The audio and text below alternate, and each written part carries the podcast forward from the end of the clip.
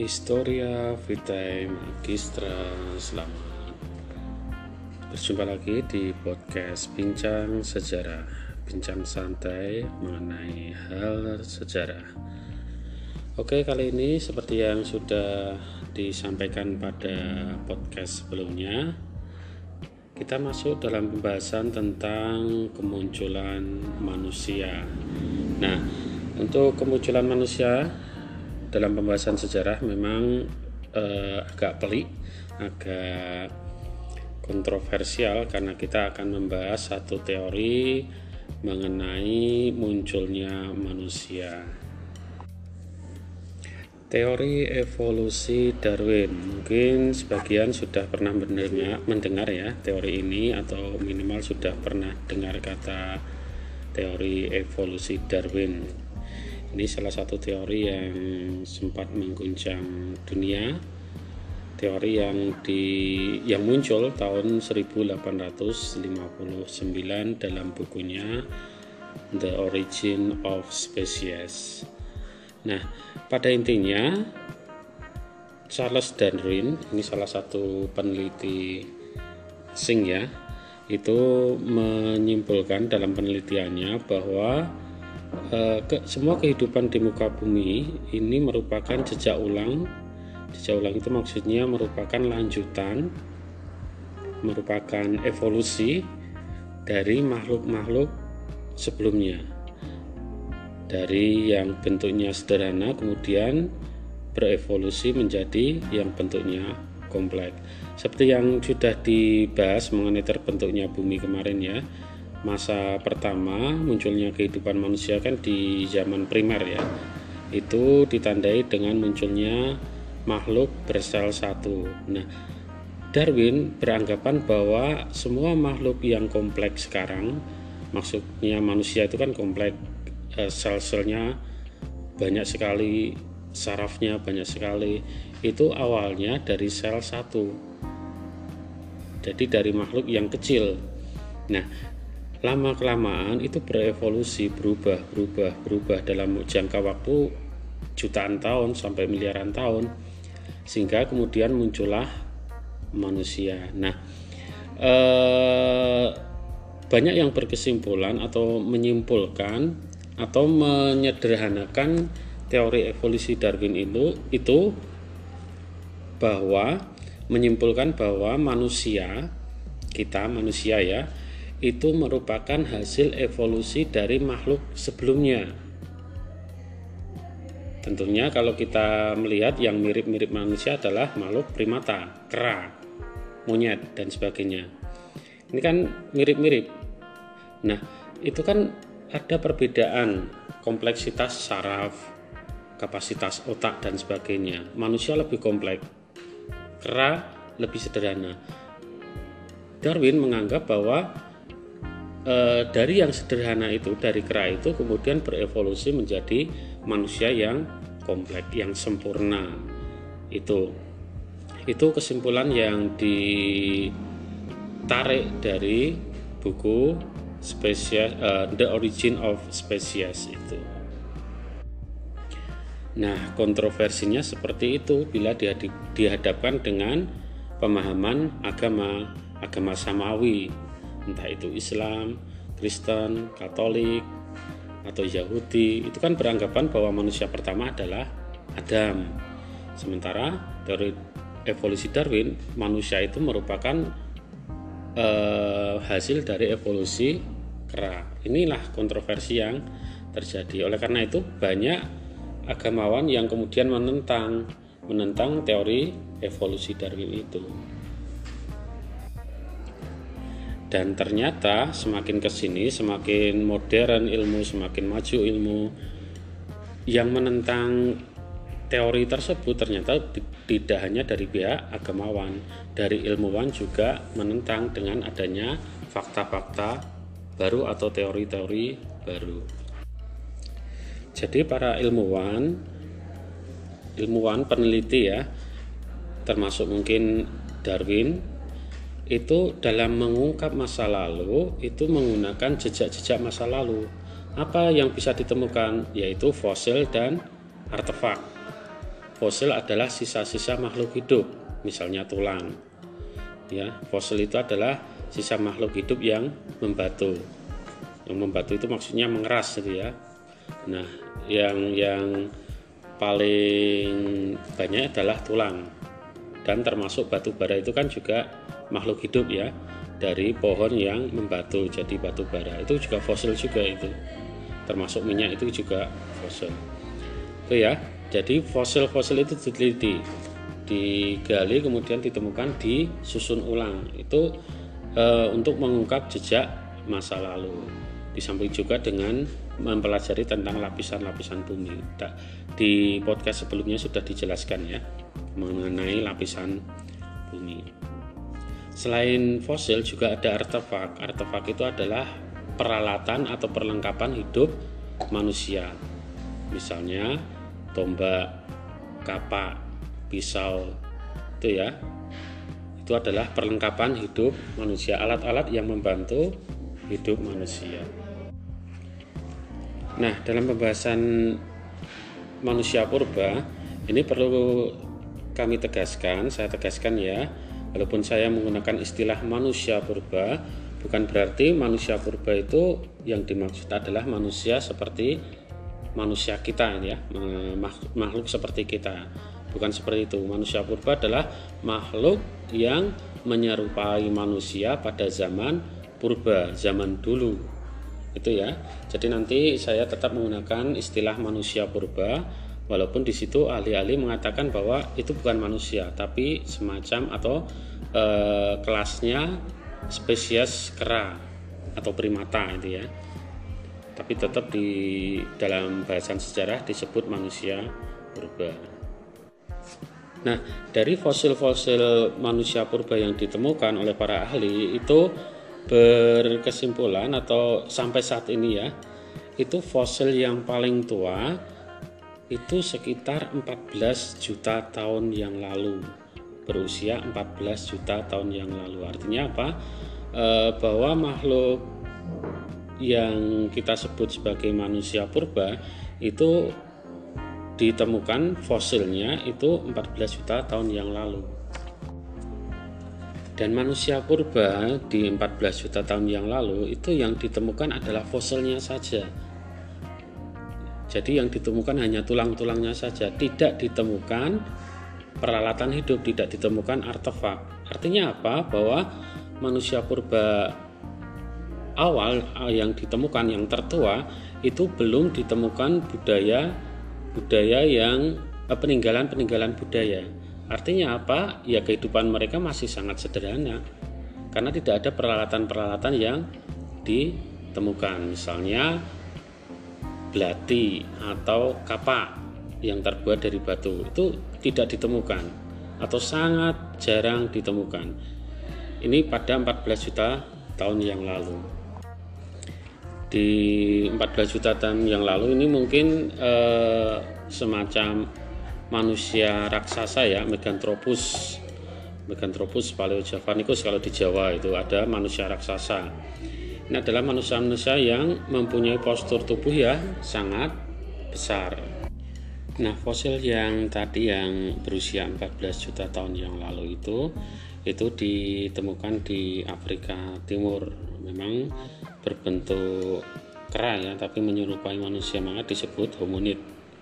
Hominid ini makhluk yang kalau kerangkanya disusun itu menyerupai manusia posturnya ada kepala kaki tangan dan sebagainya tapi bentuknya kera gitu. seperti itu ini 14 14 juta tahun yang lalu sementara dalam waktu kurun waktu 14 juta ke sini ke zaman modern itu sangat lambat. Tadi disampaikan tidak ada budaya, tidak ditemukan peninggalan budaya. Itu kan berarti sangat sederhana sekali. Nah, di penemuan selanjutnya yang berusia lebih muda itu usianya 2 juta tahun yang lalu. Ini juga di Afrika. Ini Afrika juga ya. Ini ini eh, kelasnya Advan Austro uh, Australopithecus jadi manusia-manusia purba yang ada di Afrika itu usianya 2 juta tahun yang lalu. Nah, menariknya di sini eh, selain berusia satu juta tahun yang lalu di di apa namanya eh, muncul juga eh, manusia primitif pertama itu Neanderthal itu usianya satu juta tahun yang lalu ya jadi ada setelah tadi ditemukan manusia yang sangat sederhana. Kemudian pada 2 juta tahun yang lalu itu mulai ditemukan apa namanya fosil dan artefak. Jadi fosil dan hasil budayanya. Hasil budaya yang dimaksud adalah batu-batu yang direkayasa yang dibuat lancip menjadi atau berfungsi sebagai kapak dan mata pisau atau mata panah. Ini ya itu mulai ada penemuan budaya yang sangat maju ini berbeda dengan 14 juta tahun yang lalu di mana tidak ditemukan apa namanya eh, hasil budayanya. Ini menariknya Homo erectus manusia tegak ya berjalan tegak ini ditemukan satu juta tahun yang lalu ini memiliki kebudayaan yang mirip jadi yang di Afrika dengan Neanderthal itu mirip kebudayaannya hasil budayanya juga mirip. Tidak ada perubahan yang sangat signifikan. Padahal kurun waktunya sekitar 1 sampai 2 juta tahun yang eh, selisihnya ya. Selisihnya 1 sampai 2 juta tahun. Tapi budayanya tidak tidak berkembang pesat stagnan. Ini kan berarti eh, sesuatu hal yang eh, aneh nanti kita bandingkan dengan penemuan-penemuan selanjutnya. Ini. Dan pada 35.000 tahun yang lalu muncullah jenis Homo sapien atau kita sebut sebagai manusia berpikir, manusia modern. Inilah eh, yang kita kategorikan sebagai manusia modern, manusia eh, golongan manusia sekarang gitu ya, manusia modern. Penemuan Homo erectus, eh, Homo sapien ya, maaf salah tadi.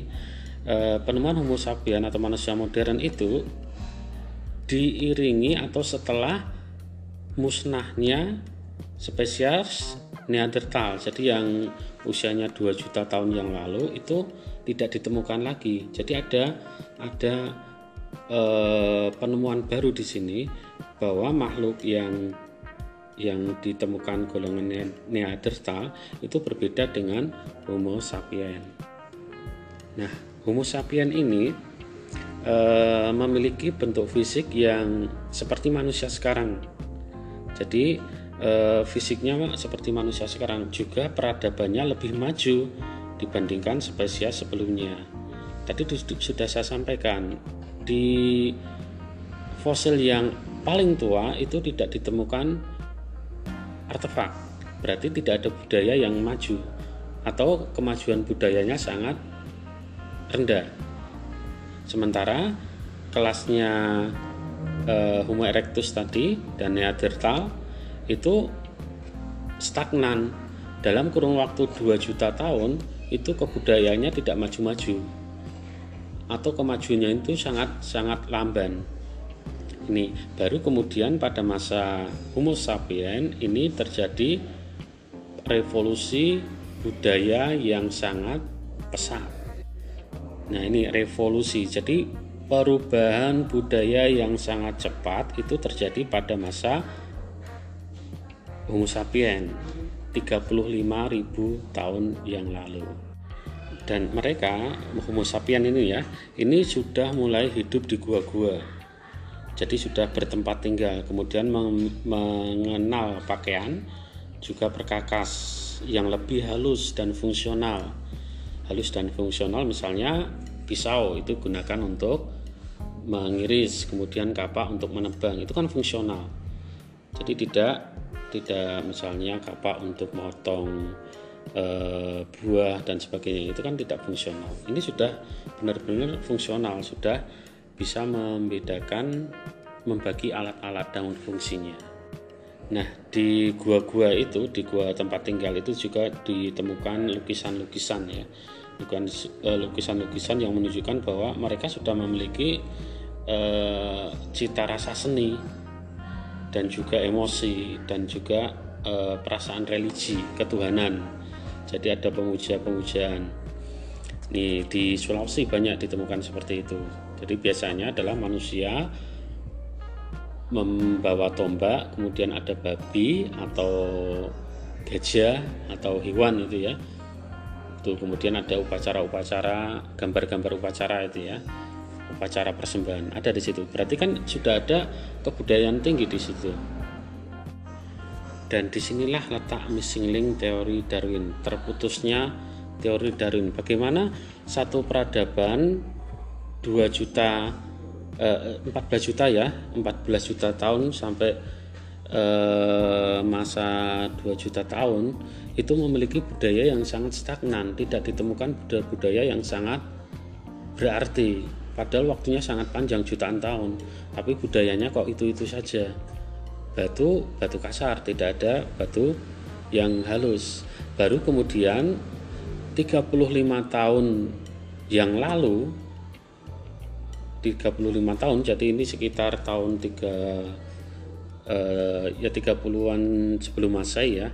Sebelum Masehi sampai sekarang tahun 2000 2021 itu kan berarti dalam waktu 35 tahun jadi di bawah 40 40 ribu tahun tapi kita pada masa sekarang sudah menggunakan internet sudah bisa main ke bulan, sudah bisa terbang ke angkasa. Ini kan lonjakan yang sangat drastis pada era Homo sapien. Sementara sebelum Homo sapien selama jutaan tahun budaya itu tidak bergerak sama sekali, stagnan. Nah, inilah yang tidak tidak bisa dijelaskan teori Darwin. Mengapa kok seperti itu? Mengapa kemudian budaya itu tidak eh, apa namanya eh, berkembangnya tidak berurutan tapi berkembang pesat pada masa Homo sapien atau kita sebut sebagai manusia modern. Berarti kan manusia modern muncul pada masa Homo sapien. Artinya apa? Sebelum Homo sapien berarti itu adalah makhluk yang menyerupai manusia. Dan mana dan masa manusia purba itu inilah muncul-muncul budaya yang luar biasa. Di Sungai Nil kita lihat ada kebudayaan Giza, piramida ya. Piramida itu kan e, ribuan tahun sebelum Masehi itu. Kemudian di Amerika ada Maya, Inka, Aztec. Ini juga luar biasa. Budaya mereka sangat maju dan itu terjadi pada masa e, Homo sapien zaman kebudayaan batu. Ini kan kemajuan yang luar biasa. Di kebudayaan Maya itu kan sudah ada kalender itu ya kalender Maya. Kemarin sempat heboh di tahun 2012 itu ya yang kalender Maya habis di tahun itu. Sehingga kemudian 2012 diramalkan akan terjadi kiamat itu itu di kebudayaan Maya. Luar biasa itu. Di kebudayaan Masehi juga seperti itu.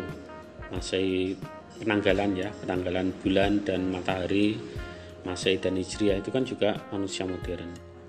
Nah munculnya ilmu-ilmu pengetahuan sekarang geometri matematika astronomi dan lain sebagainya arsitektur itu kan e, juga muncul dari pemikiran-pemikiran dari manusia purba Homo sapien. Itu dari Homo sapien itu. Kenapa mereka membangun bangunan yang sangat tinggi tapi dengan e, perhitungan yang sangat matang.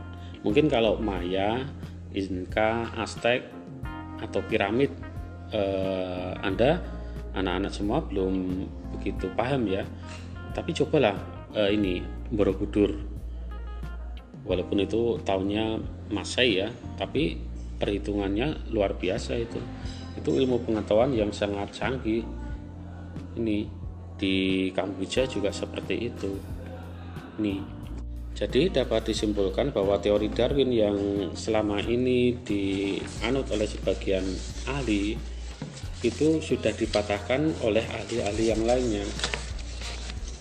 Cara sederhana mematahkannya yaitu bagaimana pada masa kurun waktu jutaan tahun kebudayaan manusia purba primitif itu tidak ada kemajuan. Baru kemudian ta baru tahun 3000 35.000 tahun yang lalu kebudayaan berjalan sangat pesat sampai saat ini. Belum ada 40.000 tahun tapi internet sangat maju. Kita bisa berkomunikasi tanpa tatap muka. Ini kan waktu yang sangat apa namanya eh, pendek.